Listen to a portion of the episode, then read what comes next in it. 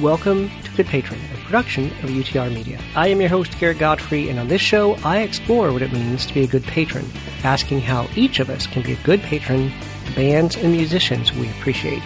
We're glad you're here, so stick around because we have got some exploring to do. Now, this is episode fifty, and if you saw the episode title, you already know some of the artists I'll be covering, but here is the full rundown.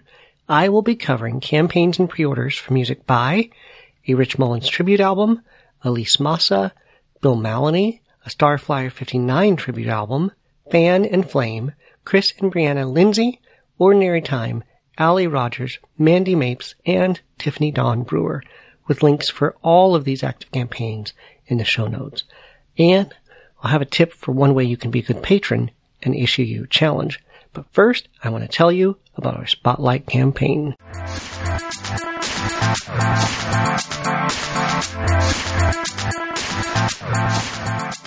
The music of Rich Mullins had a big impact when he was alive, and even now, almost twenty-five years after his death, his music continues to have a big impact among his fans, both old and new, among those who knew and toured with him, among those who have followed in his musical footsteps. And as we approach the twenty-fifth anniversary of his passing, Old Bear Records is putting out an eighteen-track Rich Mullins tribute album, and U T R Media's own Dave Trout has been working on it with them. Now, I had a conversation with Dave just a couple days ago about it, and I wanted to share it with you. A lot of the conversation is about this campaign particularly, and I want you to pay attention when we talk about the stretch goals. But some of the conversation is more applicable to campaigns in general. Now, here is my conversation with Dave Trout about the Rich Mullins tribute album campaign. Thanks, Dave, for being on. I know from listening to your podcast Release Date that you've wanted to do a Rich Mullins tribute album for a while, but then you encountered somebody else who was looking to do the same thing. So how long have you been thinking about this, and how did it end up that you all ended up working together? Yeah, uh, I think the genesis of just my thoughts about it was right around the nineteenth anniversary of Rich's passing, which would, would have been twenty sixteen. And then, um, and, and kind of thinking, as far as I know, I, there wasn't, I didn't know of any projects that were coming out for the twentieth. So it was like, we should do something. And I was thinking very small scale, um, very much like, I wasn't even thinking of like a full national release of anything, just sort of a, we could do something on the side through our website, you know, have some artists send in some demo tracks, kind of a thing. Like a Noise Trade compilation or. That's exactly what I was thinking. Something like that, at least just to do something. And, and then it started to snowball into a, a project, and we got some cool people involved, like, like Reed Arvin and Andrew Peterson and Jason Gray and and and sort of my the person that was going to kind of spearhead that project is Andrew Greer, who is a singer-songwriter and author, but also just like a really savvy business person, just knows a lot of people in the industry, and he was going to kind of help to drive the ship. And so and and I just I've been a friend of Andrew's for like thirteen years or something. So he's super easy for me to work with. Um, we're just a good team. So I was excited about that. It, you know, and we, we started the Release Date podcast, kind of chronicling that journey. And then it just sort of stalled out. We just didn't have the funding. We didn't have sort of the time. There were just too many visions to kind of try to harness it all in. And it ended up just sort of stalling out probably around summer of twenty eighteen. So it's kind of been, you know, just it's for a couple, for about a year and a half or so, um, just sort of nothing happened. And um, we would check in every now and again to see if everybody still still was like, yeah, let's, let's still make it happen. But it'll just, it'll have to be more of a, you know, lightning in a bottle moment. And then while we were in the waiting period, I connected with Chris Hoisington of Brothers McClurg, who also is a co-founder of Old Bear Records. And he just casually mentioned to me one day, we were just talking about other projects. And he said, I think we're going to start doing a, uh, we're going to start work on a Rich Mullins tribute project. And I was like, whoa, whoa, whoa, hold the phone. Not saying like, don't do it. Just saying we're, we're sort of in a, you know, we've taken a few steps with this other project. It seems to be going kind of nowhere, treading water a bit. and he explained his vision and his concept. And I said, that actually sounds much more achievable and a much more like clear, cohesive vision for a project than the one we're trying to come up with. So I said, I would be willing to sort of shift my attention from that other project that's kind of stalled to to your project if you would like to have me kind of as part of the team. And he was like, absolutely, let's do this. And then only a few days later, I recruited Andrew Greer, who was helping to kind of run the other project, to come on over to the Old Bear side of things and help with this project. And it, you know, in essence, one of my questions was, are we sort of both trying to do the same thing? And there were differences in the vision, but overall, I think that this project actually satisfies what we were intending to do with the original project. So um, we just kind of linked ourselves with something that was more achievable and we felt like could get, get to the finish line. Gotcha. Can, can you list out, you, you talked a little bit about his vision. Uh, can you list out who will be involved with the project and then describe that overall vibe or feel of these recordings? Because You, it is different than what you initially thought of.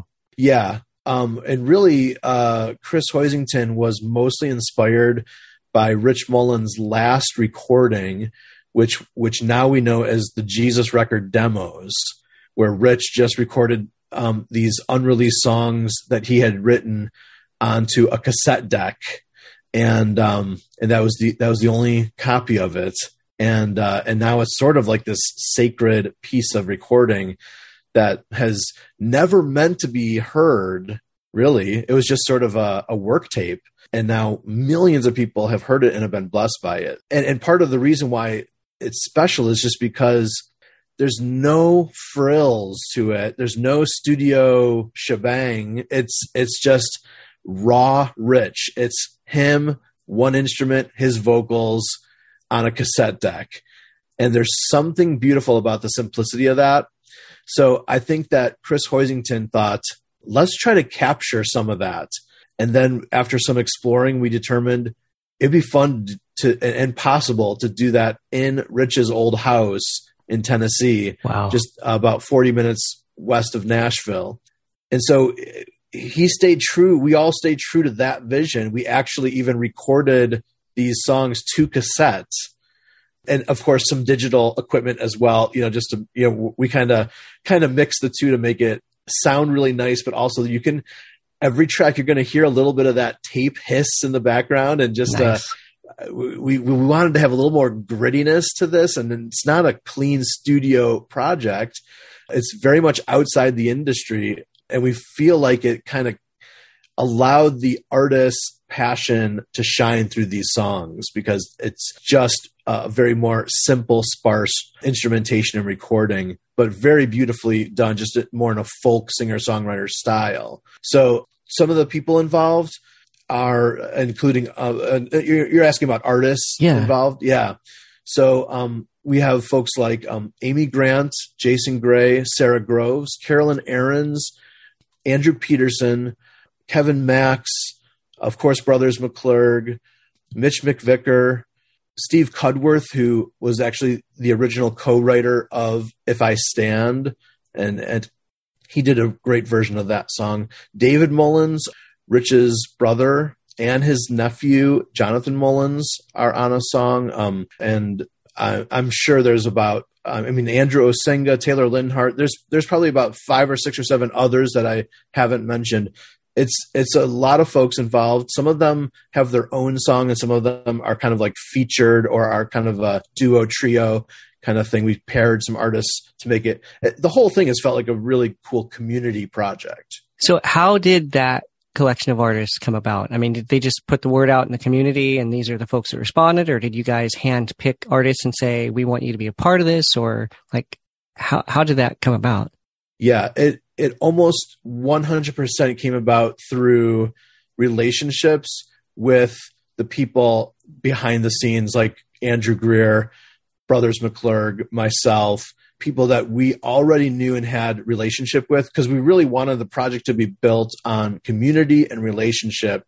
So, you know, we just immediately thought of several people that would be that, and and we, we wanted everybody involved in the project to have either known Rich, played with Rich or are kind of like a next generation. They've been inspired by Rich. We didn't pick anybody just because it's like, they're a great singer, they're going to sound good on this. No, we didn't do that at all. And we didn't pick anybody because we thought it's going to like be a big name draw or anything like that. It's, it was all kind of centered around Rich, and and we let the artists pick the song that they wanted to do on the project. We didn't say like, hey, we want you to do this thing. Gotcha. Um, uh, so it really was music that, that connected with them personally, which is cool for this reason. If you see the track list, you're going to say, wow, there's a lot of Rich Mullins quote unquote hit songs that are not represented here.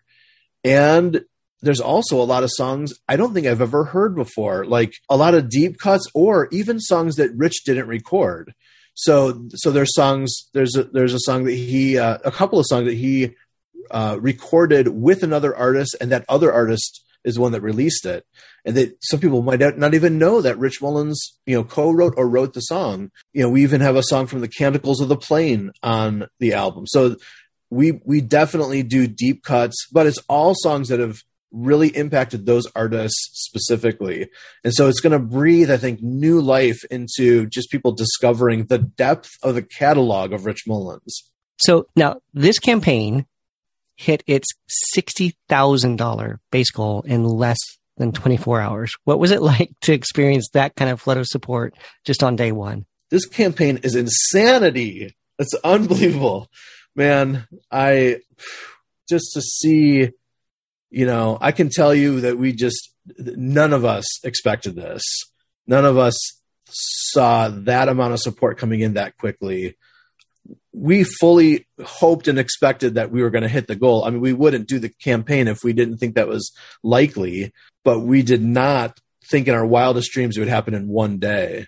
So we were just floored and, and I mean, just grateful, grateful, f- even more than the money. Grateful to see so many people show up so fast. It just showed an excitement and enthusiasm from, from the fans of Rich Mullins and some of the fans of these artists to say, I'm in, I'm in, let's do it right now. Uh, they didn't have to be told, you know, fifteen times or whatever. Yeah. It's, it's to me just really, really remarkable. Now you had a handful of tiers that were twenty-five percent off, but only during those first forty-eight hours. Do you feel that helped drive that initial push to just like nudge people to act now? I do. I mean, I mean, you, you already know the answer to this, which is, you know, we borrowed that from Cademan's Call because they did a twenty-four hour sale on some of their tiers. And that actually did make me hit the, the support button that first day.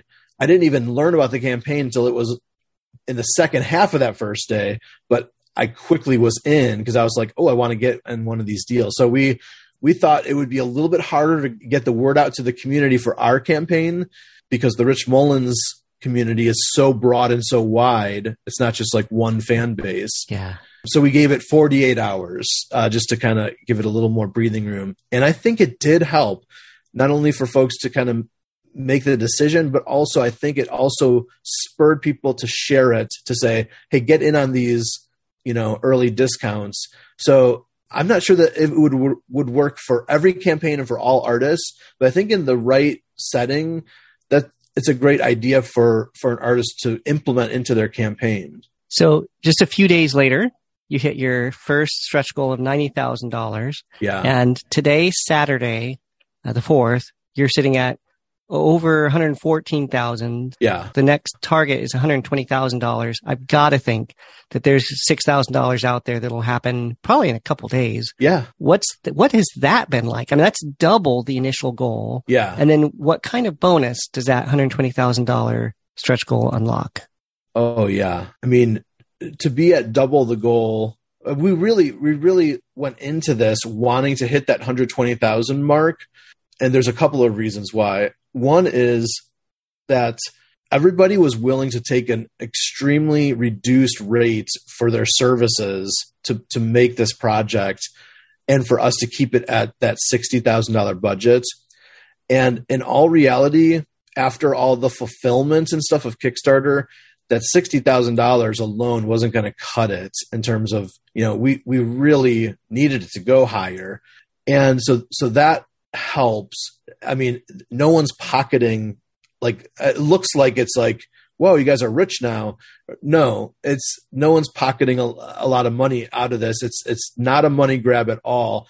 Um, but everyone should be able to get paid a more reasonable, like, in, not, I, I wouldn't say industry, but you know what, what their going rates would be f- to help with producing, mixing, mastering, um, graphic design, all the kind of behind the scenes jobs that are associated with it. Taking over someone's house for weeks. Yeah. Yeah. I mean, they've, I mean, that was, that was all, all generosity. I mean, that, yeah. that was even, they didn't, I don't think we were even charged a fee to do that. So the cool thing is that that generosity can be a bit rewarded now. We can just make sure that everyone gets a fair wage.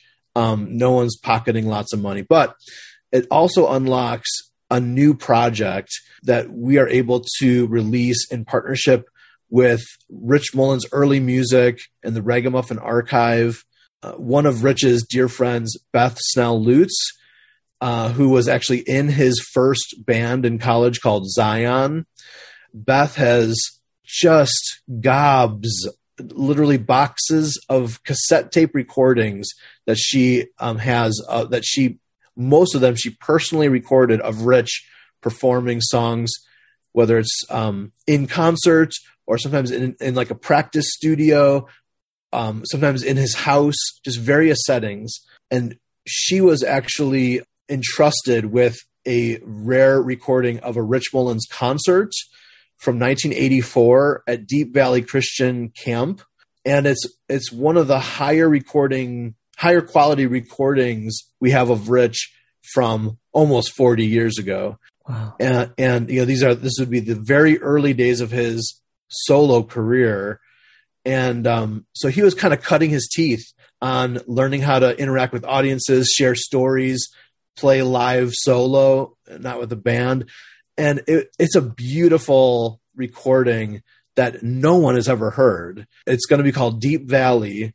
And if we hit that one hundred twenty thousand mark, which hopefully by the time this podcast comes out, we're, we're, we'll be past that amount, then we can do a full release of that album, including digital, streaming, C D, and vinyl. And it'll be the first Rich Mullins album in, I think, like over twenty years, even counting like compilations and stuff. And, um, and it'll be the first Rich Mullins album on vinyl in, I think, about thirty-five years. Wow. So this is special. That's incredible. Now, I had a friend ask me about that stretch goal for Deep Valley, and he was actually frustrated because he wanted to, to just back at the music level. And it yeah. looked like the only way to get that was to back the campaign at a non-music level with, with other stuff. But you guys addressed that on the very second day of the campaign with your second update. Can you explain how that works for folks who are interested in getting Deep Valley without having to buy in at a non-music tier? Totally. So we have, um, and, and it's not, we're not specifically saying that we're, we're looking at it as music and non-music. We just kind of had a certain level of, of commitment in the campaign, you know, a certain, I, I think it may be like the eighty dollars level or whatever it is, and higher have kind of what we call a stretch plus on it. So that all the people that give at that level and all the way to the top, um, they're going to automatically get any stretch rewards that we have from here on out. Um, no matter what, I mean, we, we're going to aim higher and have more stretch goals, and we're going to see how far this campaign can go. And whatever stretch rewards we have, they'll just automatically get it without having to put another dollar into their commitments. That's awesome. If folks just want a C D or just want vinyl, and then they, they want this project as well, but they didn't want to give at the higher level, we're going to add both the C D and vinyl of Deep Valley into the add-ons of the campaign. So if someone has already given, I think there's a manage your pledge button on Kickstarter. You can just, you could go to add it onto your pledge, and then it will adjust your total gift, you know, through Kickstarter. So that'll be an easy adjustment, but we're not there yet. So we got to get right to the stretch goal. And then I said, just give us a, what, a couple days beyond that to kind of figure out how to get all that built in. Well, I don't even know that we even have had the discussion about the exact price points of, of what Deep Valley will, will be. So, you know, there's just a couple of things behind the scenes we have to kind of iron out, and then we'll very quickly put it in the add-on section so folks can hop in and kind of pre-order that through Kickstarter. That is cool. Yeah. Now, this campaign had fantastic press right out of the gate by fellow podcasters, bloggers, Christian music news sites, and a lot of the artists involved did a good bit of sharing about the campaign as well. How did all that happen? Well, the easy answer is Rich Mullins made it happen. I mean, Rich Mullins transcends every sector of the industry. The indie artists feel like Rich is his. You know, C C M artists think Rich is his. And, uh, you know, it doesn't matter what denomination you are or anything. Like, Rich just connects with such a wide group of people. So any news and about Rich Mullins is going to perk people's, you know, eyes and ears about what's going on. Of course, there was some work behind the scenes to make that happen. Um, we we definitely contacted all the industry and and websites and press people that we knew, and all of us kind of worked those angles. And so it was very cool, though, to see hardly any resistance and just like, wow, this is cool news. In fact, some of the websites, without us even asking them, made it sort of one of their featured stories on their website. So we're totally blessed by that. And that just helps, you know, it's it's very cool, first of all, to see this is a totally indie project. I mean, Old Bear Records is a record label, but they're an indie record label. Yeah. They do everything grassroots style. And the whole thing was recorded, you know, out outside of Nashville in Bellsburg, Tennessee. It just, it has a um, a very sort of non-industry feel to it. And so it's it's very cool to see everybody we talk to inside the industry seems to have a very welcoming spirit about it, and not like, ah, oh, you you did this, you know, it's not on one of the major labels, or it's not, you know, yeah. Everyone is sort of like, this is cool, this is special, it feels very different, and that's a good thing. Like we, I think there have been some other Rich Mullins tributes that just didn't even necessarily feel distinct or different, and this one has such a uniqueness to it that I think it. I think the vi- the vision of it really has connected with people. Now, I know because I'm on the U T R mailing list. Yeah, that you guys had told folks ahead of time this was coming, and you even had that pre-save button where I could click to say, "Hey, Kickstarter, please email me the second this goes live." Yeah. First, let me just say, I think that's fantastic. I think every artist out there should be doing that and notifying their fan base ahead of time to get that early jump. But were you able to see how many folks had pre-saved? To what, what was that response like? Yeah, it would. It just sort of climbed day by day. I mean, we we did it only not even a full week ahead of uh, the campaign, but I'm so glad we did it. And I believe we were. I know we were over a hundred people. Wow, um, that awesome. that that had saved it. And then it actually even climbed higher after the campaign went live, because I think pe- you can still sort of like follow the campaign. And yeah, and even if you're not a backer, I think you can follow the campaign. And so I think within the first couple hours of the campaign, I, I looked at the number again, and it was like one hundred forty or so. Wow. So I agree with you. I think more artists should do it. And I did it. I did it myself just to see what it would be like for the user side of it. Yep. And yeah, I mean, literally the, the second we hit go live with the Kickstarter campaign, it shot an email directly to everybody's inbox and said, the campaign is live. And so without any announcements on social media or anywhere, we saw a couple dozen backers in just the first few minutes without any announcements. That email blast was the only thing, and it just immediately brought the first wave of backers into the into the door. That's huge. That's great. Yeah. Now, you had uh, probably, maybe, another uh, motivation for people to, to act fast, because you guys had talked about uh, Rich Mullins' weekend experience, and there was a tier. It's, it's gone now. There was a tier for Rich Mullins' weekend experience at the five hundred fifty dollars level with twenty slots, and that was it. And and now it's already gone in, in a matter of days.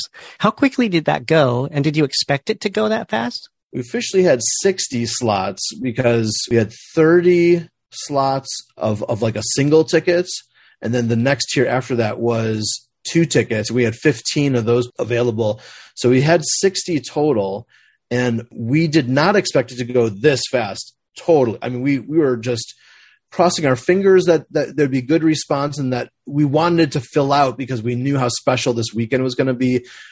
We haven't really announced any of the artists or, and we're still tying up a lot of loose ends with that. So we didn't want to make any promises, but it's going to be very cool. And so I knew that if people just sort of caught the vision and jumped in, they'd be so happy that they did it. And what happened was that the couples package sold out the quickest. And so we upped the number on the couples tickets. And then we realized Kickstarter does not let you lower the number of individual tickets. So we couldn't lower the single ticket package. So we ended up eventually sort of closing that early because there was, I think, so, so we, and we ended up expanding to seventy. So we have, I think, fifty couples and twenty singles that, that are signed wow. up. Now, here's the crazy thing. At the time of this recording, I don't know what's going to happen exactly because it's just a brand. Last night was the first time this ever came up, but probably by the time this podcast comes out, there's a good chance we might be adding more weekend tickets to the experience. Our biggest limitation is the size of the group that we can have at his house in Bellsburg. In fact, that the group that's coming, we probably have to break them up into two or two groups and kind of do a couple waves. Yeah. And so we we're talking now about, is it possible to maybe even create a third wave that could come and would open up about twenty to thirty additional slots for oh, cool. that weekend. So this isn't even just like baiting people, but I I encourage everyone to check the campaign as quick as they can just to see if they missed out on that weekend and want to be a part. Um, we're, we're hopefully opening up more tickets literally from the time of this recording, sometime in the next couple days. Tell me a little bit. There's an album release concert option and then a possibility of other concerts around this project with further stretch goals. Right. Can you talk about that a little? Yeah. So we definitely are going to be doing a, and I don't even know if I, it, I mean, it is sort of an album release concert, but really it's just sort of a Rich Mullins celebration concert on September eighteenth in Nashville, which is going to be a part of that weekend, uh, which is the sixteenth, seventeenth, eighteenth of, of September. And that final night will be an open to the public concert that will be both, you know, you can get an in-person ticket for, and then we're also going to partner with Compassion International to do a live stream worldwide of that concert. Tickets for that, we're, we're pre-selling some tickets for that through the Kickstarter for folks who just want to get in on it now. But then eventually Compassion will sell tickets for that live stream way down the road, you know, late August, something like that. So okay. it, it will happen. And then, so this is, this is an example of, I think, the good stewardship that I've seen exhibited through Old Bear Records and the rest of the team. But, you know, anybody could just sort of let this campaign momentum roll and just sort of have extra funds to cover their, you know, cover their rent and their other expenses. And instead, Old Bear is thinking, as, as this campaign has gone beyond our expectation, let's have a creative output that's beyond our expectation as well. And let's see Bellsburg, the, the artistic community that's built through Bellsburg, let's see that expand and grow as this, as the funds allow us to grow. And so every day, new creative ideas are being thrown out about, now look what we can do. Now look what we can do. And there's, it's, there's never been an instance of like, ooh, I can pocket more money out of this. Right. It's all been, how can we pour this? How can we pour these extra funds back into this incredible Bellsburg kind of community that's being built? And, and so the, one of the most natural things, once we, you know, get past that deep valley stretch goal, I think everyone agreed that the most natural way to build community is to take these songs out on the road. And we're looking at possibly having kind of multiple artists, not the whole album, but maybe, you know, three, four, five artists able to, to travel to different cities across the country and share this music and just invite people into a Rich Mullins celebration opportunity.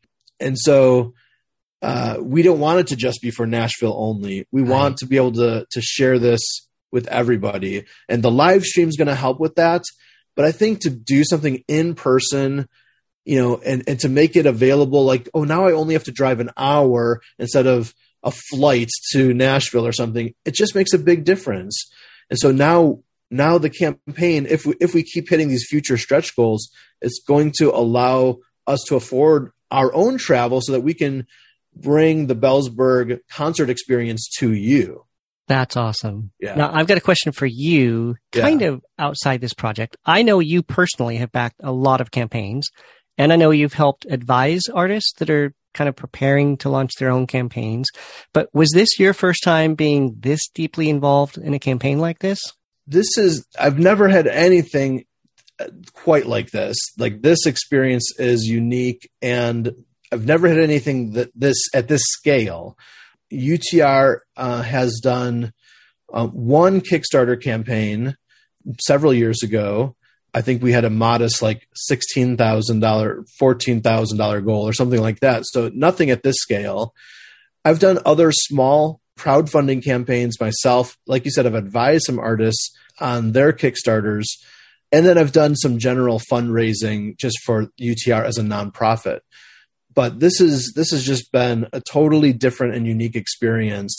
And I will tell you that that being a backer of other people's campaigns helped to make this campaign successful. And I mean, I'll I'll just thank you, Garrett, because literally, you know, three quarters of the campaigns that I learn about come from you and this podcast. So I'm grateful to have been a backer just to just for the sake of those projects alone, but it also, through the many years of, of supporting a number of projects, um, it's really helped me to understand what works and what doesn't work. Yeah. And so we built this campaign from the ground up very meticulously and, and very, uh, you know, I mean, we had, I think, eighteen tiers, which I don't advise to everyone. But in this case, you know, we spanned from ten dollars to ten thousand dollars. Yeah. And and so we, there had to be a lot of tiers. But the last campaign I I, uh, I supported was the Cademan's Call campaign. And here I'm I'm even taking tips and learning from that experience. So And that was so recently. Yeah, it's very recent. But I think that that just taking a posture of learning and growing and sharing, you know, the things that work actually can help the campaign be successful. So I'm just really grateful that I've had the opportunity to to kind of take what I've learned and put it into this. So based on the stuff you've been learning from this campaign now, yeah. what new advice would you give to artists after this campaign that you wouldn't have thought of before? Well, I, I would definitely say that anybody launching into a campaign should give themselves the the leeway and the time to make it their full-time job. I mean, it really is. It takes a full-time effort. Even a smaller campaign, sometimes those are hard. You have to knock on more doors and do more work and, and get, get the word out and, and kind of drive that a little bit more. So I think you, I think you just have to carve out that month or so, whatever the campaign is, carve out that month and be like, I'm going to say no to some things.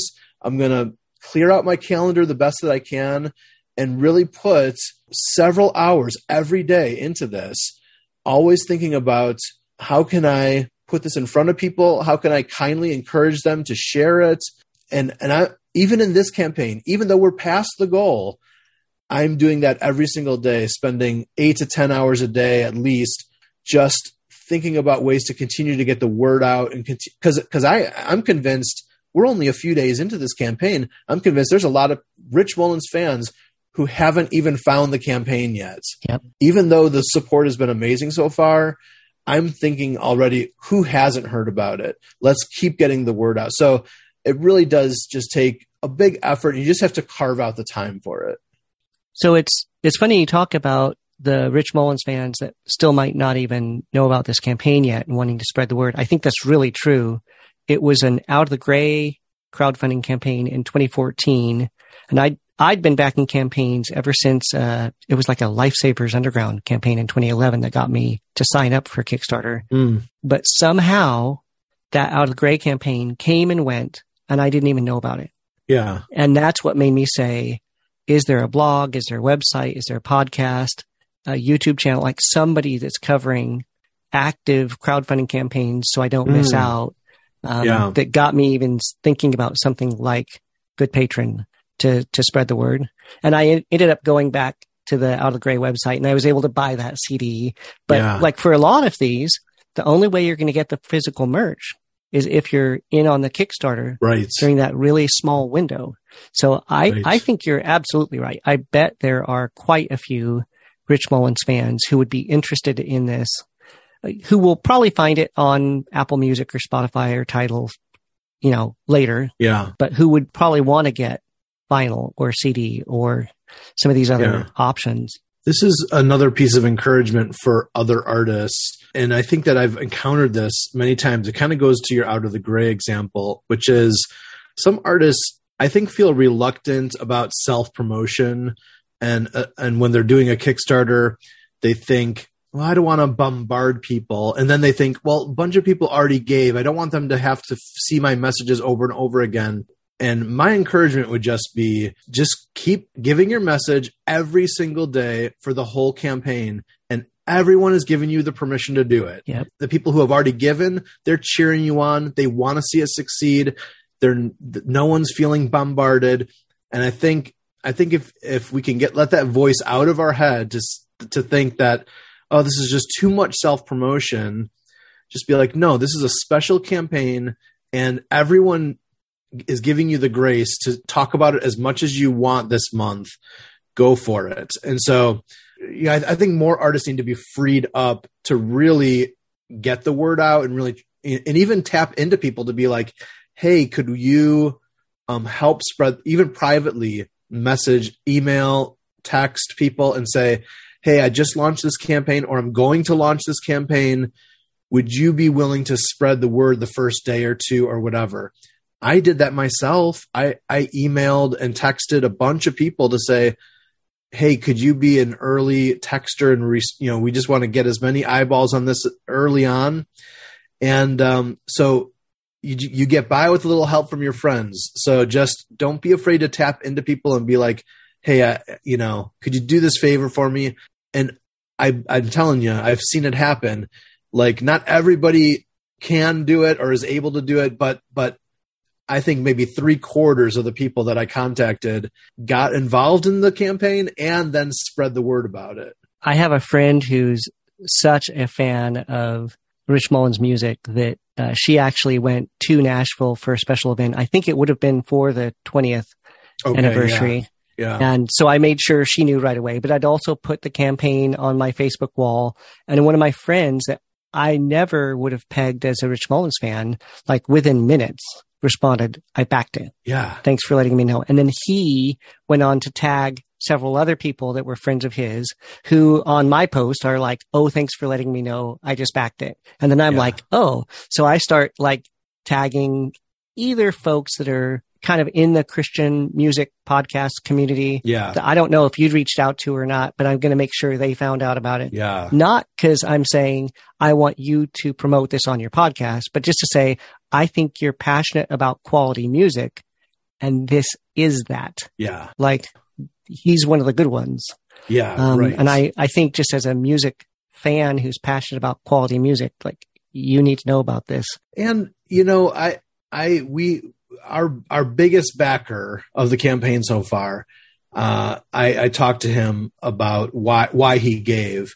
And he shared that, um, that Rich Mullins is a part of his history in terms of like, when he was dating his wife, they were both into Rich Mullins and they would trade, they would put Rich Mullins songs on mixtapes. And, yeah. and so there's, there's a lot of like, like just history there, but he said, you know, Rich's music is just, has just kind of cut through the noise of all the weird stuff going on inside yeah. and outside of the church.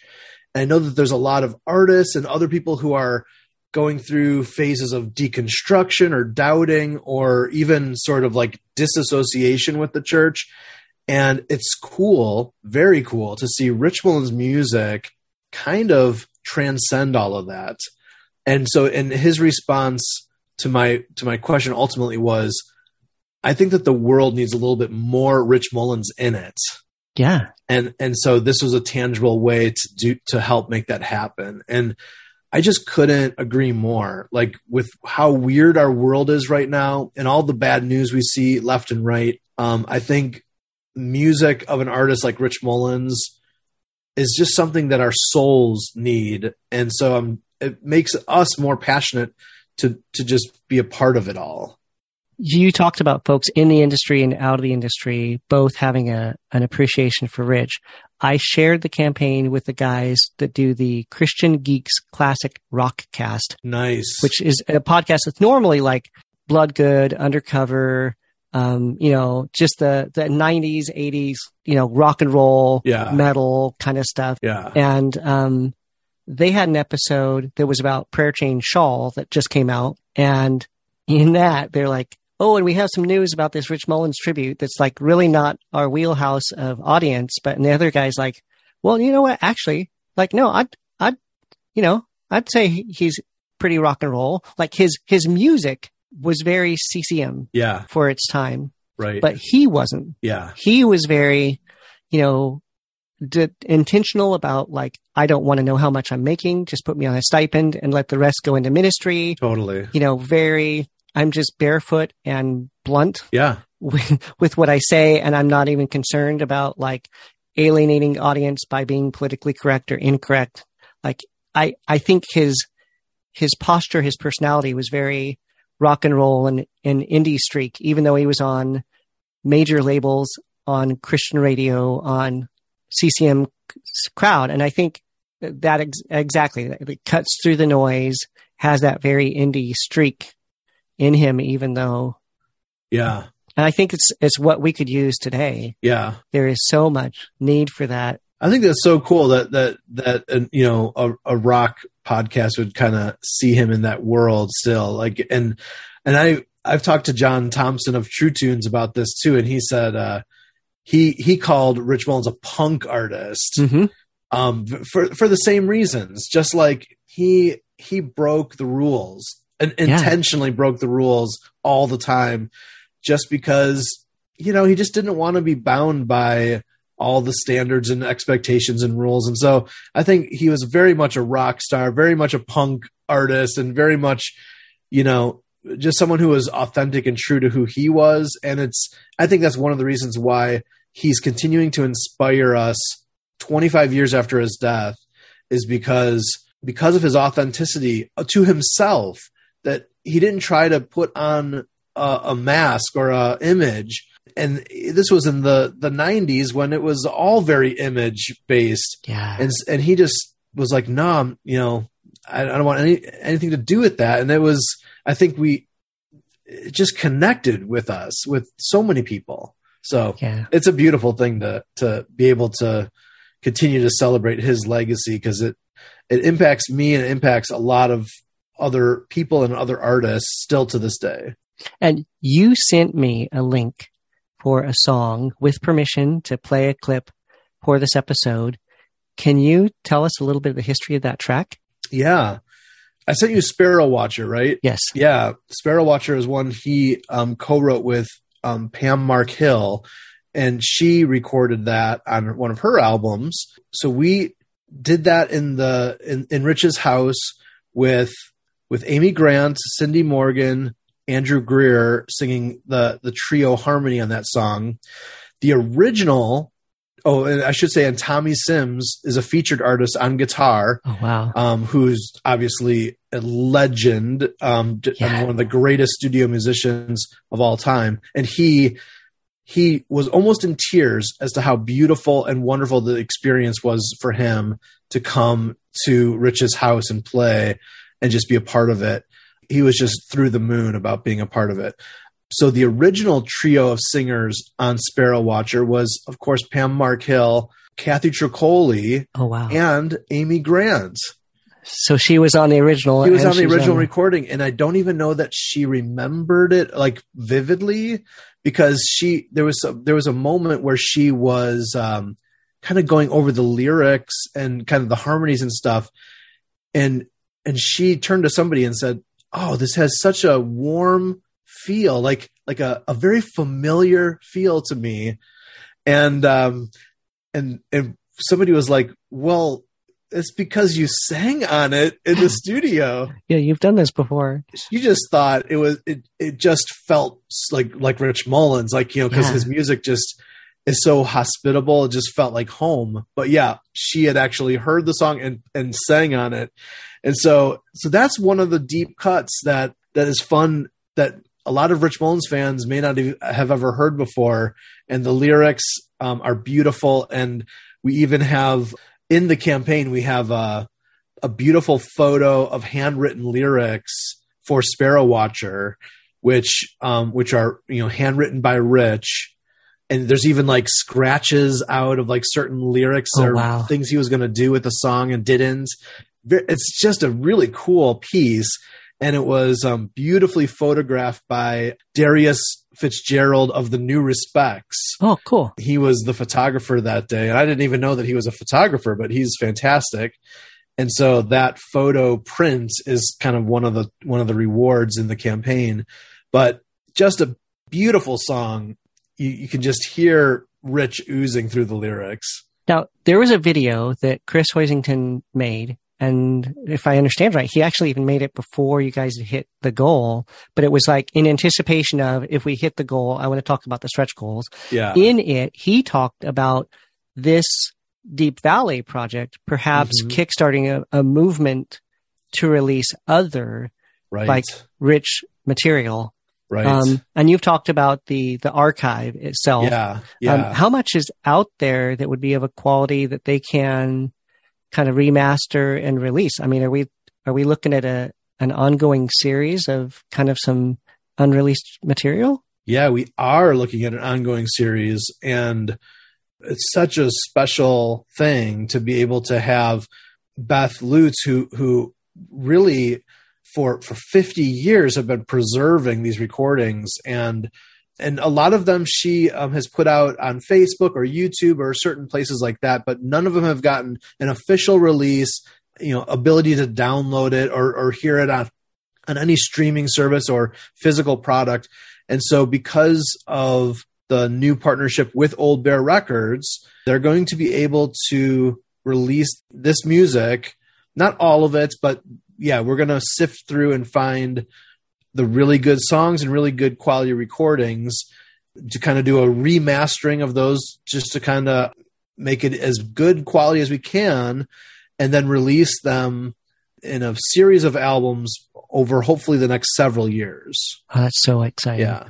Yeah. So absolutely. I know you'll, you'll help spread the word as those are coming. Definitely. I will as well, just because I think, I think folks need to hear more of his music. Absolutely. Yeah. It's, it's an exciting time for sure. Well, thank you so much for your time. I've really enjoyed hearing more about this. I think the listeners are really going to enjoy hearing kind of the, the background underlying story. If they hadn't pulled the trigger on this already, hopefully this, this will motivate them to like pause the podcast, jump on that campaign, and then listen to the rest. Or if they've already gotten on it, to, like you said, go back and, and hit the manage my pledge and see if they can catch Deep Valley. Yeah. And I think that it would be fantastic. And I mean, if there's one message to, to leave people with, it's that, I mean, I, I, as a backer, feel a little bit demotivated if I go to an active campaign and see it's already past a hundred percent of the goal.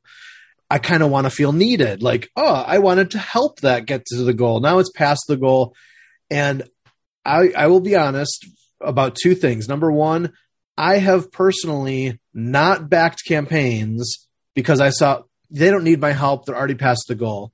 And I regret it because of what you said earlier, which is there are sometimes certain rewards and physical product that is only available during the Kickstarter. Yep. And I said no to something I shouldn't have said no to. I should have just gotten in and gotten something that I really wanted to get anyway. Yeah.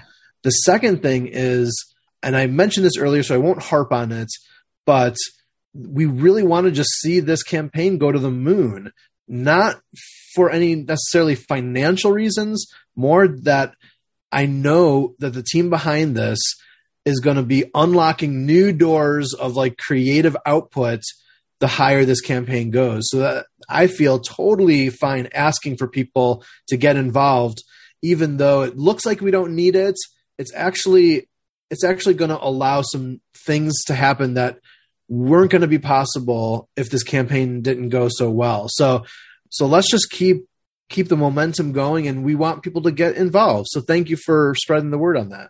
Well, thank you so much for your time, yeah, Dave. I look forward to this you. coming out, and hopefully we'll see a little uh, good patron bump in the pledging after yes. the weekend. So thanks. That's Talk to great. you later. Thanks. Okay. Bye. Again, thanks, Dave, for that behind the scenes look at what this campaign has been like. And I mentioned getting to hear that sneak peek clip of the song Sparrow Watcher. Here is that clip so you know what to expect. Oh, Sparrow Watcher, lover of the flowers, ooh, heavenly Father, keeper of the stars.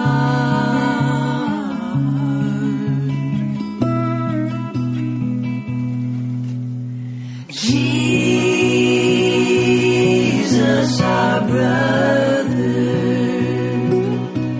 dresser of the feet,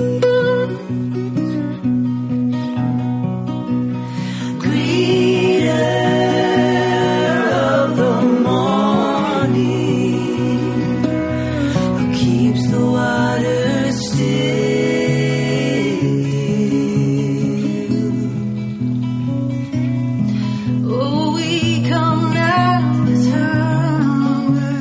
ten dollars gets you a download of the Bellsburg documentary and a never officially recorded Rich Mullins song, Whitewater. twenty dollars gets you an early download of the eighteen-track album plus that documentary and single. For thirty dollars, you get all of that plus the deluxe C D.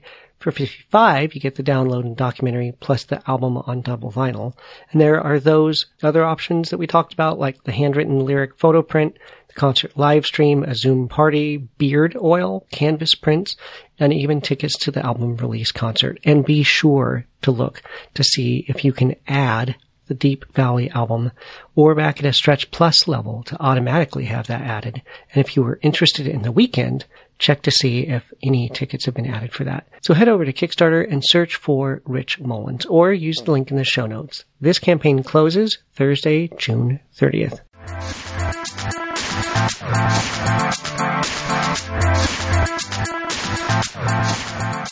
So what's one way that you can be a good patron? Listen to the music put out by the artist you love. I mean, you really listen. Set aside time to hear the whole project as a complete album or E P. Pore over the lyrics. Consider how the songs interact with each other and their other work. Allow the insights and challenges and emotions of these songs to work their way into you. Think through the inspiration and intention of these songs. Now, what prompted me to talk about this as the challenge this episode was reading the Josh Balog review of the new John Van Dusen album that just came out, Marathon Days. He had obviously listened deeply and pored over the songs and thought about how this volume interacted with his previous ones. In fact, the artist himself replied to Josh's review and said, quote, "What I love about your review is that you totally get me, which doesn't happen very often." Now, I also just listened to the Christian Geeks Rockcast episode on the Prayer Chain's album Shawl, and the level of detail they went into in discussing the songwriting and even the importance of the different time signatures in the songs show that they really listened and allowed that album to impact them. And if you're on the U T R Media email list, you get the Song R X emails with a song and a bit of a devotional and a scripture verse each weekday, and as you read those, you realize these authors that write these have really listened to the songs and allowed them to speak to their lives and have pulled out important things to share with us. When you really listen, it will cause you to more deeply appreciate the artist's music, and that will motivate you to be a better patron. Using some of the earlier tips we've discussed, you'll be more motivated to buy their music for a friend, or to write about their music, or to share their songs in a playlist you make for someone, or to post their project on social media, or to even contact the artist or band and let them know how much you appreciate it and what it means to you. So the next time an album or E P comes out from an artist you love, I want you to really set aside some time and really listen to it several times. Deeply. Now, I've got a brand new podcast feature and more artists and projects that you should know about that could use your support, all coming up right after this quick break.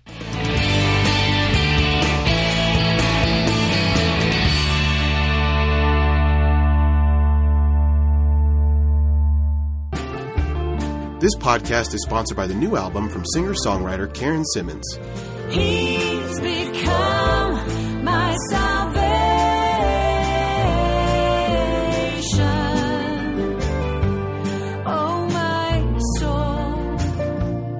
Psalms, Hymns, and Spiritual Songs, Volume two, by Karen Simmons, features songs rooted in Scripture, offering encouragement and hope. He alone is where love abides. You can find the latest by Karen Simmons, Psalms, Hymns, and Spiritual Songs, Volume two, on Spotify and all major music platforms.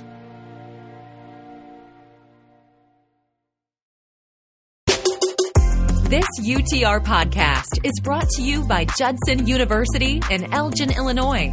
Do you have a high schooler considering choices in higher education?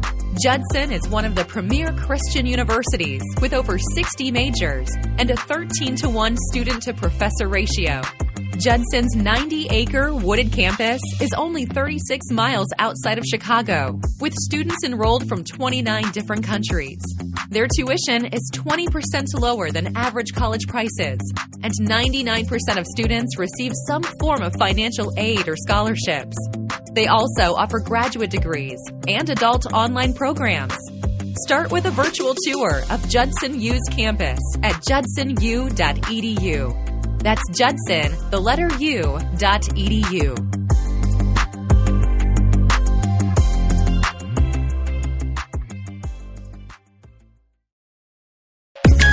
U T R is going to be giving away rare vinyl L Ps all summer long.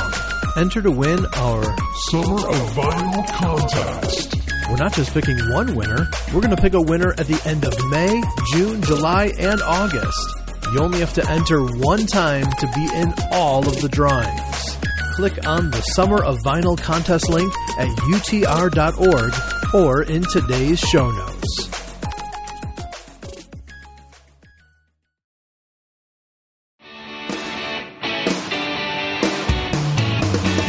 Welcome back to the second half of the show. Now, before I tell you about this new podcast feature and share the rest of the other campaigns, I want to suggest a few things. If this is your first time listening to the podcast, thank you, and I hope you find that it connects with you. Be sure to subscribe or follow the show so you're sure to catch new episodes every month. And if you're already a subscriber and a regular listener, consider joining the Crowdfunding Christian Music group on Facebook or following at Good Patron on Twitter to find out about all the new campaigns as we discover them. So, what's this new feature I've mentioned a couple times? I've talked about wanting to do it before. It's what I'm going to call the fan favorite segment, because I'm going to have you, the listeners, share about what active campaigns you are really excited about and why. And this one is extra special for a couple reasons. It's special because it's the first time we've ever done this. It's special because the fan is actually artist Rachel Wilhelm.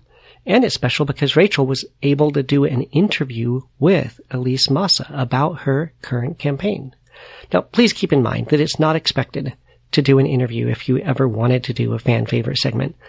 It's just really cool that it worked out that she was able to do that. Now, when a new campaign comes out that you're super excited about and you think you want to share that excitement with the rest of us, reach out and talk to me about it.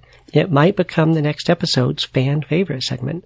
And these will only get included as folks are interested and reach out, so it won't be necessarily every episode. But here is Rachel Wilhelm giving us a heads up about this interview and then her discussion with Elise Massa about this campaign and the larger issue of liturgy and the importance of the daily office. Hi, friends. I'm Rachel Wilhelm, a singer-songwriter and music minister in Knoxville, Tennessee. And I wanted to tell you about a particular crowdfunding campaign I'm excited about. My good friend Elise Massa has a Kickstarter up for number two in her quartet of Daily Office E Ps. If you don't know what the Daily Office is, it is from the Book of Common Prayer, and it's sort of a missal of the Anglican or Episcopal Church. It contains orders of service for church services and orders for daily prayer for your devotional life. Elise is crowdfunding for her second installment E P, Songs for the Evening, with the focus on rest. Check out her first installment, though. It's called Songs for the Morning. I guarantee you'll be blessed by it. I'm personally excited about this project, not just because I'm a fan of Elise's music and songwriting. She's a great songwriter, but because I need this project in my life. I struggle with laying my work down at the end of the day, honestly, um, as many people do, and desire a helpful artistic tool like this one to steady me and help me focus on rest. So let me tell you a little bit about Elise.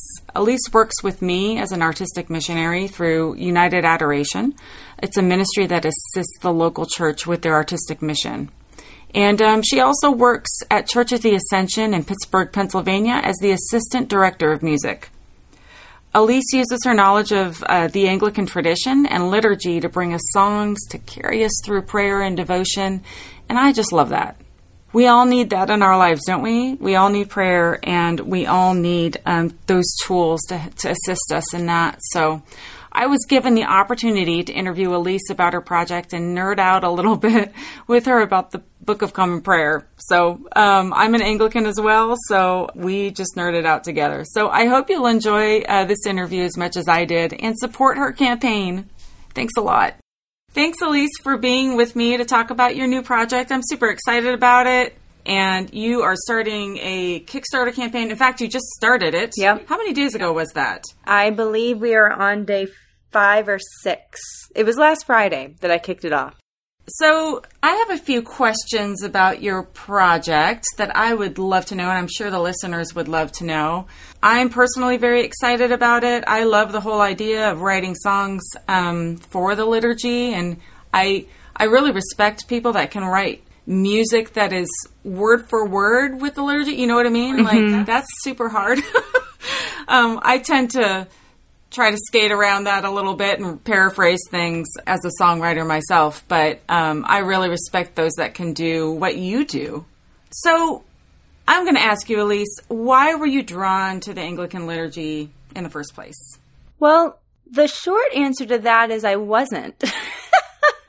I wasn't. Um, I grew up in the assembly. No, I didn't grow up in the church. But when I became a follower of Christ, it was in the Assembly of God Church. And it was never said from the pulpit, but we really cherish in the A G tradition, you know, the extemporaneous prayers and praying from your heart. And um, in liturgy or anything rote felt very like lifeless and stale. The reason I even entered the Anglican Church was because my husband was drawn to the liturgy. He came from a Baptist background and found the Book of Common Prayer one day, and I think he actually went to an Episcopal service and then loved the poetry and the beauty of it. And so then when we were looking for a church when we got married, um, we came to the Anglican Church in our neighborhood, and it kind of started from there. So I had a really hard time with the liturgy, and the only way that I could seem to access it was through music. And so even though I was on the music team, the liturgy of the service, just I couldn't keep up with it almost. And so my ability to step into it and steep in it, because I really do think you have to steep in liturgy. You don't just show up at a liturgical church, hear it once, and then you're like, oh, great, I love this. Um, I mean, for some people maybe, but to really get the rhythms, you have to spend time with it. And my attention span, or also the way that I connect with the Lord, was through music. So I started putting music to it. And it was through the music that I began to really be able to dance in the rhythms of the words and also be able to access the deep emotion that is part of these words that we don't always um, – people who are liturgical are not always known for their deep emotion, which is a false dichotomy. But but stereotypically, we're not associated with that. And I felt like putting music to the liturgy for myself allowed me to access those emotions that the writers knew. And it just allowed me to access it more. So being drawn to the beauty and then being able to draw more out of it by putting music to it is what has helped me really embed the liturgy and the beauty of it in my life and in our family's life. Mm, yeah, music certainly makes um, words more powerful. Yeah, I mean, it's, Saint Augustine is attributed with saying that, you know, when we sing, we're praying twice. And prayer has always been very hard for me, but singing isn't. So if I can kind of kill two birds with one stone, I'm very happy about that. Same, same, same. So what is the daily office specifically? Some of our listeners may not know what that is. Um, and what is evening prayer? Yeah. So the daily office is part of the Anglican tradition. Um, it kind of came out of the Catholic tradition, but uh, monasteries would have fixed hours throughout the day that they would pray. And the prayers were meant to reorient people's lives back to the Lord. To, you know, we're dedicating the day to Him. We read that in the Psalms. From the rising to the setting sun, His love endures forever. I meditate on Your word in the evening. And I mean, we see this in our scriptural tradition. And so the daily office was when Thomas Thomas Cranmer brought, uh, basically during the Reformation, Thomas Cranmer took the many many fixed hours that the Catholics had and distilled them into a kind of best of, is what I like to describe it. And so he had morning and evening prayer. And then as the tradition continued, then we got afternoon and compline. So now we have these four hours throughout the day that, and when I say hours, I mean times, four times throughout the day that we pause. We reorient our gaze back to the Lord in whatever we're in. And we continue to, we basically dedicate that time to Him. We remind ourselves of our identity. We remind ourselves of His character. We read scriptures. We pray. And then we continue on our day. Um, and it's just this recalibration throughout the day. Just like, you know, I'm a guitarist. You got to tune your guitar whenever you come back to play. And so in the same way, I mean, we hear this in the hymn, right? Everyone loves, tune my heart to sing your praise from Come Thou Fount. I mean, that's what the daily offices really are meant to do. They're meant to retune us to the Lord so we can go about our day and flourish as His people. Yeah. I remember reading on your um, your campaign, your Kickstarter campaign, about how, and, and also seeing on the video too, about how uh, your project is like bringing in like family discipleship, really, like spiritual formation. Yeah, um, in the home. Yeah, and that was because, I mean, I, I already talked a little bit about my struggle with entering into liturgy, but prayer is hard. And I and I read once, I forget who said it, but like we shouldn't be surprised that prayer is so hard because the devil hates prayer. And so when we are praying and we're in communion with God, Satan will do anything to thwart that. So for me, it was, okay, if I embed these rhythms in my life, it can give me this pause. And I'll speak about how evening prayer is like that for me and why I'm doing that, that album specifically right now. But also, I wanted a way when I became a mom to teach my son these rhythms of prayer because however his faith journey continues, we fall back on what we've been taught in times of hardship, in times of pain. We hear all the time about the people whose memories are failings, but they can remember the hymns and or the songs that they grew up with. Like I can still remember songs that I listened to as a kid when I was a toddler going to sleep because I always had music playing. And so I, I really pressed into this project because I wanted my son to have access to these prayers that could, again, be embedded in his bones. And my son, just like, you know, one of his parents, namely me, has a very short attention span and is constantly moving. And to try to pray the prayers by reading them, it just wasn't working. I mean, it was an all-out battle. So, but singing them we now could do this as a family and f- have fun and dance. And these words are getting instilled in him. And from the first album that I did with Sunrise, I'll hear my son upstairs singing the suffrages, which are these prayers of let not the needy be forgotten or the hope of the poor be taken away. I'll hear him upstairs singing that. That's like, good. Like he's getting uh, the idea of intercession and remembering the poor. And, and these are words that have been given to us from generations of saints. So yes, that's why I like the project. And evening prayer specifically, I, I've been hearing a lot of projects about work songs. Like Porter's Gate has an album that is wonderful. And, and we know about like songs that you listen to to help get through your workday, yeah, or songs, playlists that you have to help you work out. Mm-hmm. And I kind of, I need songs that help me stop working. Yeah. Because when you're working, like I work as a missionary, I work as a music minister, I work as a mom, I work as a friend. I mean, I, I do all these things, and I need songs that are going to help me give permission and instill a rhythm of laying down my work. Mm. And so for people who, I think that's one of the gifts of evening prayer is it pauses you and, and sets this sacred boundary between the workday and going into the rhythms of the evening. And of course, I also worked evening shifts um, all the time. So you kind of have to take this as, yes, it's evening prayer, but um, you can also pray these when you're done working. I mean, no one's going to get mad at you. I don't think so. I won't. But for my son, it's like coming home from school. Like that's his work day. And I don't know about any other parents, but my son is crazy when he comes home from school. He's so wound up that then when we're trying to ease into dinner, it's like, you can't do it. Like he's just, he's not calibrated. Yeah. And so these prayers um, are a way for us to lay down what we've done. If you're like me, when you realize that your task list isn't checked off, or you did something wrong and you don't have the ability to fix it, it kind of just weighs on you. So laying down that weight and then refocusing our attention to the Lord and how He is the light. And so the Phos Hilaron is an ancient prayer that's critical to evening prayer. And really it's because we're we're really recalibrating our fact to the light of the world, even as darkness is starting to come in. He is still shining and He is the light. And that's who we can fix our eyes on in this time of day and ease into these evening rhythms. So that's my take on evening prayer. And I need these songs because it's hard for me to lay down my work. Yeah, I mean, it, it sounds like you just explained that your personal need to write these songs. Oh, yeah. I mean, I the album's not done yet because we're in this Kickstarter campaign. But, like, I need this Kickstarter to be done so I can have these songs. Help yeah. me lay down.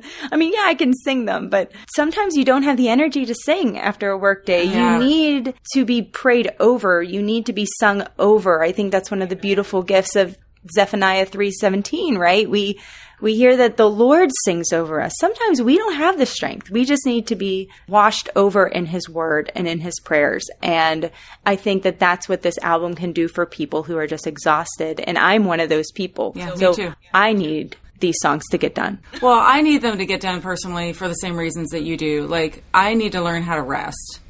You know, I've been, oh man, I, I kind of run around like a chicken with its head cut off, you know, trying to get all the, you know, tasks done throughout the day and the various jobs that I have and uh, hats that I put on.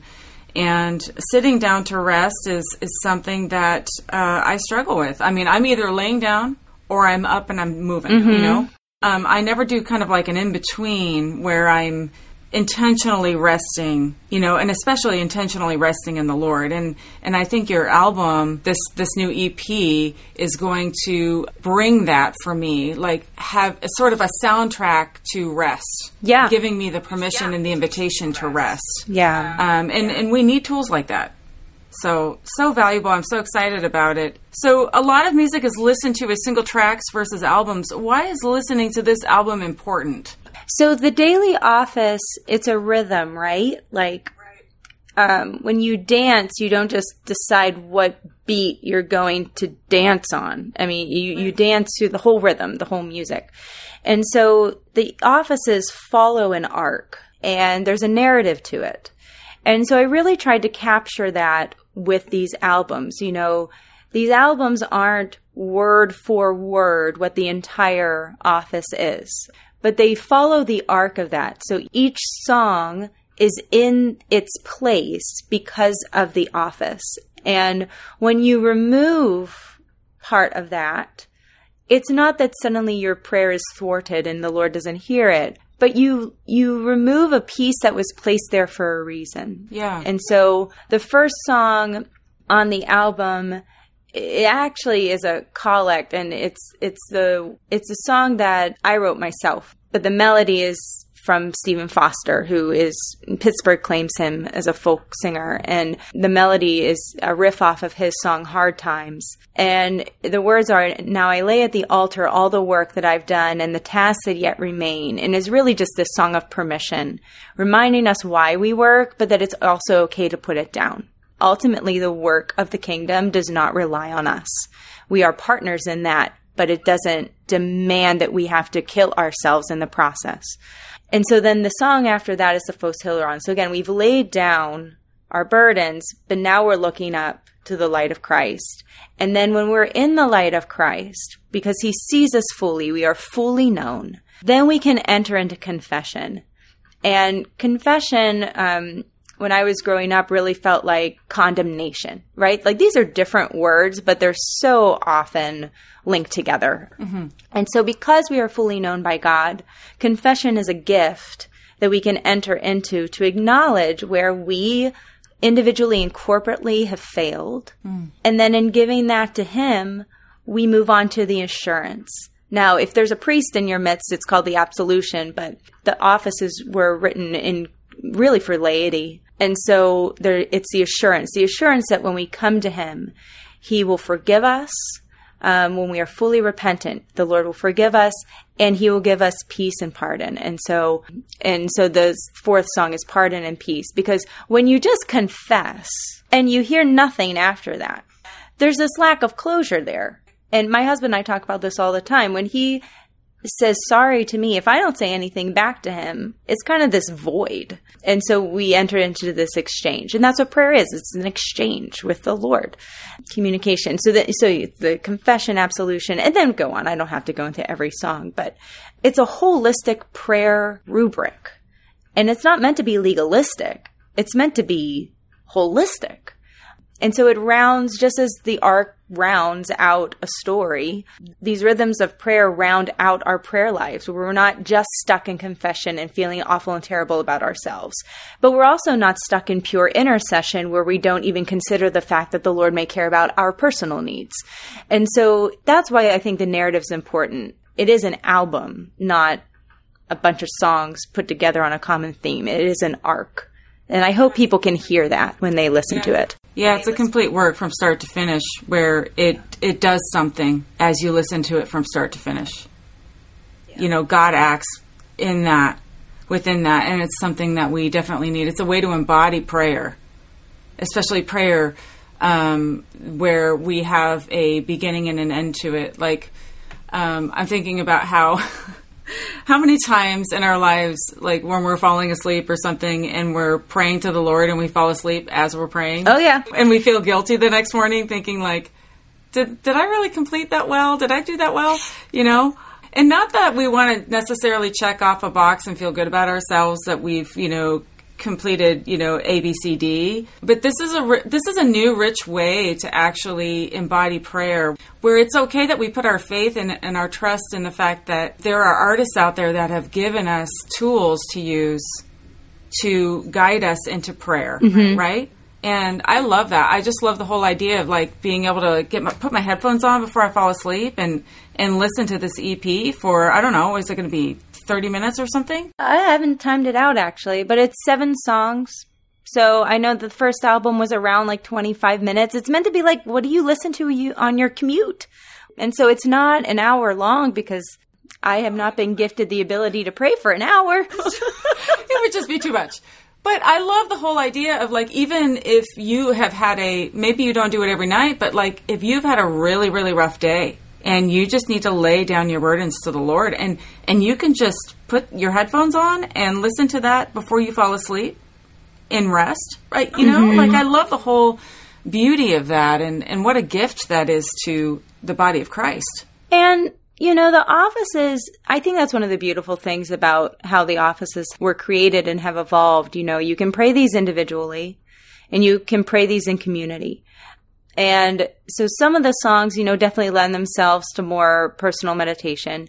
Others of them could be sung in community. The evening suffrages is, I love the suffrages. I love our written prayers for intercession, because so often when I am praying for other people, I mean, I have people, we have been given a legacy of people who have gone through things and have given us the words to pray for it. And so I am not an entirely empathetic person. So it's really helpful for me when someone tells me how I can pray for them. And so that's how I look at the, the Book of Common Prayer. It's like I've been given resources of how to pray for things that I have not experienced or haven't experienced yet. And so the suffrages are my favorite, where, you know, we're praying for all these things in the world. And that is a, in the Book of Common Prayer, it's a call and response. You know, the person leading the prayer says, you know, may this evening be made holy, good, and peaceful. And the people respond with, Lord, hear our prayer. And and so that song was written in that way as well. It doesn't have to be sung in call and response, but you can. And so that's the other thing I like about this album is, you know, you can, you just like the Daily Office, you can pray it individually and it's beautiful. And you can sing it corporately. You can sing it with your family. And it just, it's versatile in that way. And I, and I know, like, some people would be like, yeah, but these are like rote prayers. Where's the space to pray from your heart? And I have two answers to that. Not that you asked this question, but I will answer it in case you did. I, I want to, I want to hear the answer, actually.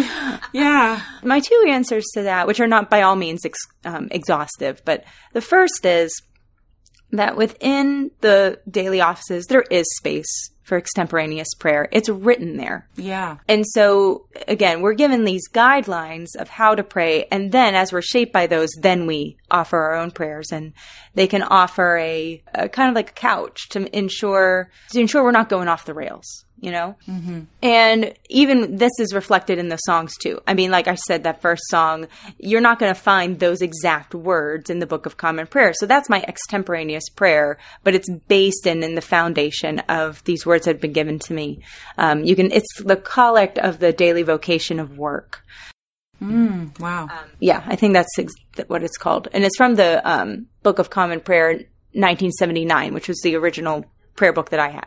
So the first part is um, praying the daily office doesn't keep you from praying extemporaneously. There's space for that. But two is, you know, when we sing songs by other artists, we are entering into rote prayers. I mean, if you're singing Chris Tomlin or Rachel Wilhelm or Liturgical Folk or Rich Mullins, like if you are singing those songs and you are singing the lyrics that they wrote, welcome to the modern version of what people were doing with the Book of Common Prayer in a way. And so, and so that's why I laugh now at myself when I think of my rejection of liturgy, because I was doing it anyways. It just wasn't called liturgy. It was called C C L I, you know? And so, um, I think that's given me a lot of freedom because I can look at them as, as cousins, so to speak. Yeah. And I love too how, Um, most of liturgy is scripture. Yeah. You know, and I think sometimes, um, I'm an Anglican as well. And sometimes, sometimes I forget that the liturgy is, is just enmeshed in scripture. Oh, it's so cool when you sing some of these songs. Oh, I say sing some of the songs when you pray them. And if you're singing them and then you're like, and then you're reading the Bible and you're like, oh, that's where that came from. That's right. Yeah. I see phrases like that all the time. And it's just, it just gives me a sense of connection with, with history and with those that came before me, mm-hmm. um, and those that will come after me. And I, I just think it's a, it's a beautiful way to engage scripture, but also to engage art. Like in your project here, I'm just so excited about your project. I think it's going to um, bear a lot of fruit. And Elise, thank you so much for talking about this. This is just fantastic. I'm so excited. Well, hopefully there's a little bit for everybody. You know, I mean, the first album that we did for Sunrise was very, very folk melody. The, all the melodies were original. In this one, you're going to have Gregorian chant, and you're going to have folk music, of course. Hymnody, I used the tune King's Fold for the confession. I mean, because if we think about folk music being the music of the people, yeah, all these styles were for the people. And so this is going to be a more eclectic album. But if you're not a uh, a huge folk with liturgy fan, but you love Gregorian chant, well, then I, I hope that the Phos Hilaron ministers in some way. Um, but I also hope that it'll expand our imaginations as to what music brings beauty in the church, because it's all under the kingdom of heaven. So why not have it all on one album as well? Why not?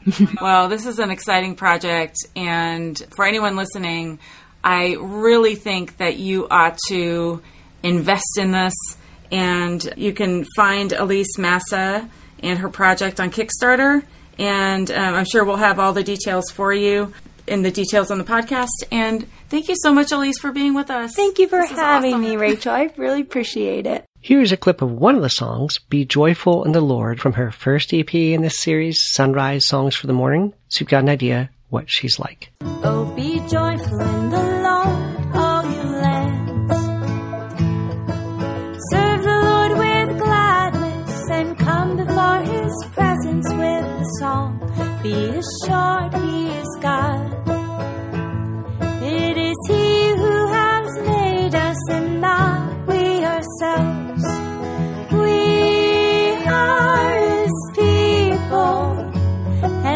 The sheep of his pasture, the sheep of his pasture, we are his people. For this second E P in the series, Sunset, Songs for the Evening, seven dollars gets you an early download, fifteen dollars gets you the C D, and she's got other options like a P D F songbook, the earlier project on C D, and even a house evening prayer concert. So head over to Kickstarter and search for Sunset, or use the link in the show notes. This campaign closes Sunday, June twenty-sixth. Now, if you missed out on Bill Maloney's Kickstarter campaign for his album Motherlode, you are in luck. The album has changed names to Here It Opens With a Prayer, but it closes with a song. And he's got a pre-order up on his website, bill maloney music dot com, for the C D for thirty dollars with shipping included. And while the Spotlight campaign was the Rich Mullins tribute album, here we've got a Bandcamp pre-order going on right now for a Starflyer fifty-nine tribute album to be titled Major Awards. And it's timed to celebrate Jason Martin's fiftieth birthday. It'll be a fifteen-track limited edition vinyl and digital release featuring Squad five oh, Jesse Sprinkle, Pacifico, The Huntingtons, and more. The digital album comes out July ninth, and they hope to have the vinyl out around December sixteenth. The black gatefold vinyl is limited to two hundred fifty copies and is available for twenty-five dollars plus shipping. And it comes with the digital download in FLAC, M P three, and more. Or, if you're not really into vinyl or it's already sold out on vinyl, you can get the download-only version for twenty-five dollars as well.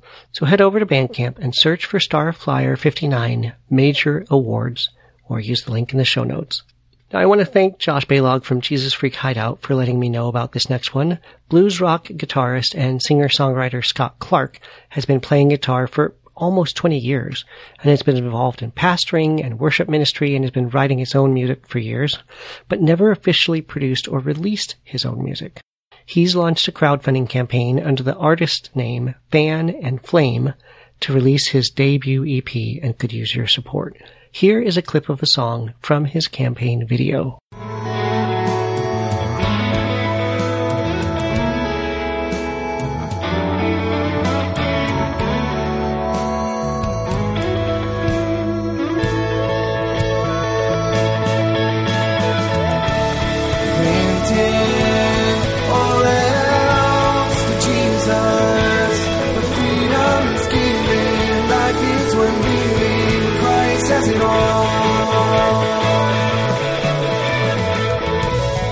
twenty dollars gets you the early download of the E P, and he's got other options available, but you can also simply pledge any amount you want to help him fund the project. So head over to fan fan and flame music dot com or use the link in the show notes. This campaign closes June twenty-first. Husband and wife worship leaders and missionaries Chris and Brianna Lindsay recently moved to Washington, D C to serve at the Mercy of Christ Fellowship Church and are passionate about writing songs that are Christ-exalting, congregational, and culturally relevant, and have collaborated with their pastor to write and record four songs based on Hebrews and the Psalms, and have launched a Kickstarter campaign for the E P that they have titled Our God Forever. Here is a clip from their campaign video, so you've got an idea what this will sound like. Eyes to the hill where your innocent blood was shed. All-powerful God tasted our weakness. Help us to trust our souls to the perfect judge of blessing, glory, honor, wisdom, thanksgiving, power, and might. Blessing, glory, honor, wisdom, thanksgiving, power, and might. You are our God forever.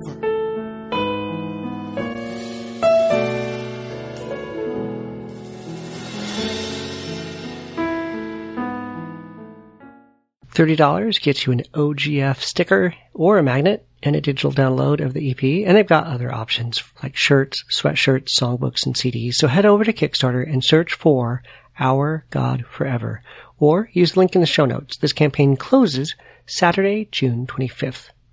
Allie Rogers has been bringing us her mix of singer, songwriter, and pop for years, but it's been seven years since her last recorded release. She launched a Kickstarter campaign to put out her latest batch of songs and to help with Shelter, which is a writing workshop that she started as the pandemic began, and to help with a book, a collection of poetry and prose. Here is a clip of her track Red Sea from her twenty fifteen E P Breathe, so you got an idea what she sounds like. I've been afraid of love, it just don't hypnotize me anymore. Colors fade and flowers die in every hand but yours. This is my Red Sea, and I'm drowning. ten dollars gets you the early download. thirty-five dollars gets you a signed limited edition paperback of the book, and she's got more options available, though it doesn't look like any physical copies of the album will be available. Head over to Kickstarter and search for Allie Rogers. That's A L L I Rogers, or use the link in the show notes, but do it fast. This campaign closes Sunday, June twelfth. Canadian group Ordinary Time have been playing, writing, and recording music of faith and devotion for the past sixteen years, and have just launched an Indiegogo campaign for what will be their sixth full-length album of original and classic sacred songs. Here is a clip of their song Radiance from their twenty sixteen album Good News, so you've got an idea what they sound like. Radiance of the Father's splendor in the body of a child. In the night the angels cried out, oh, their praises filled the sky.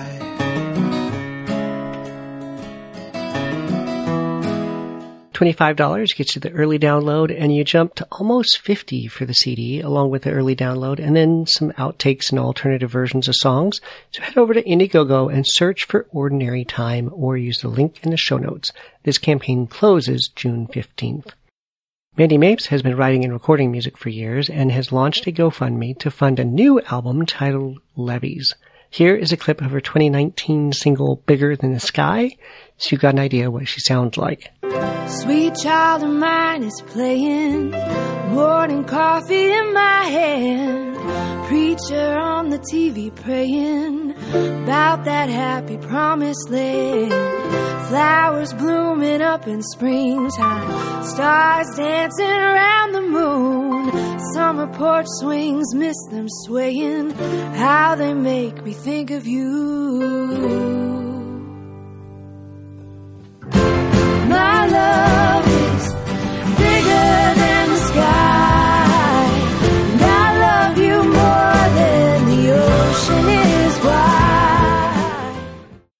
since this is a GoFundMe, there aren't really formal tiers, but she said that ten dollars will get you the early download, twenty-five dollars gets you a signed C D in that early download, and she's got other rewards as well. So head over to GoFundMe and search for Mandy Mapes. That's M A N D I M A P E S, or use the link in the show notes.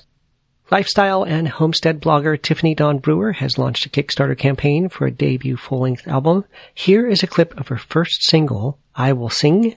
She's got an idea what she sounds like. You find beauty in my brokenness. You raise hope out of my greatest mess. A way to show your holiness,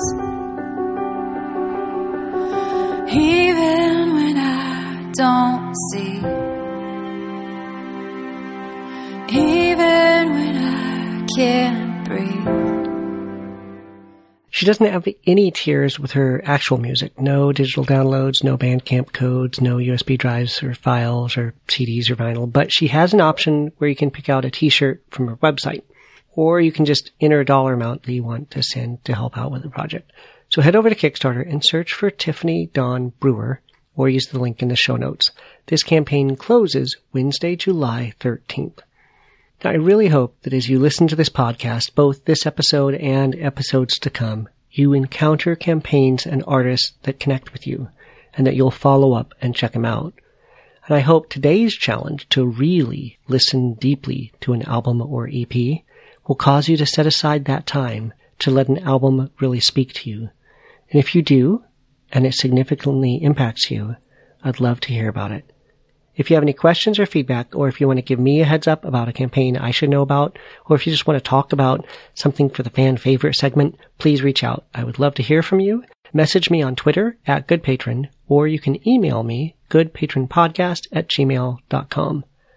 I am excited to keep digging into the topic of how to be a good patron, and I hope I encourage you in your journey from fan to patron.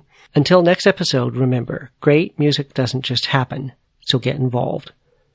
Good Patron Podcast is proud to be a part of U T R Media, an independent, listener-supported, nonprofit ministry in Murfreesboro, Tennessee, and found online at U T R media dot org.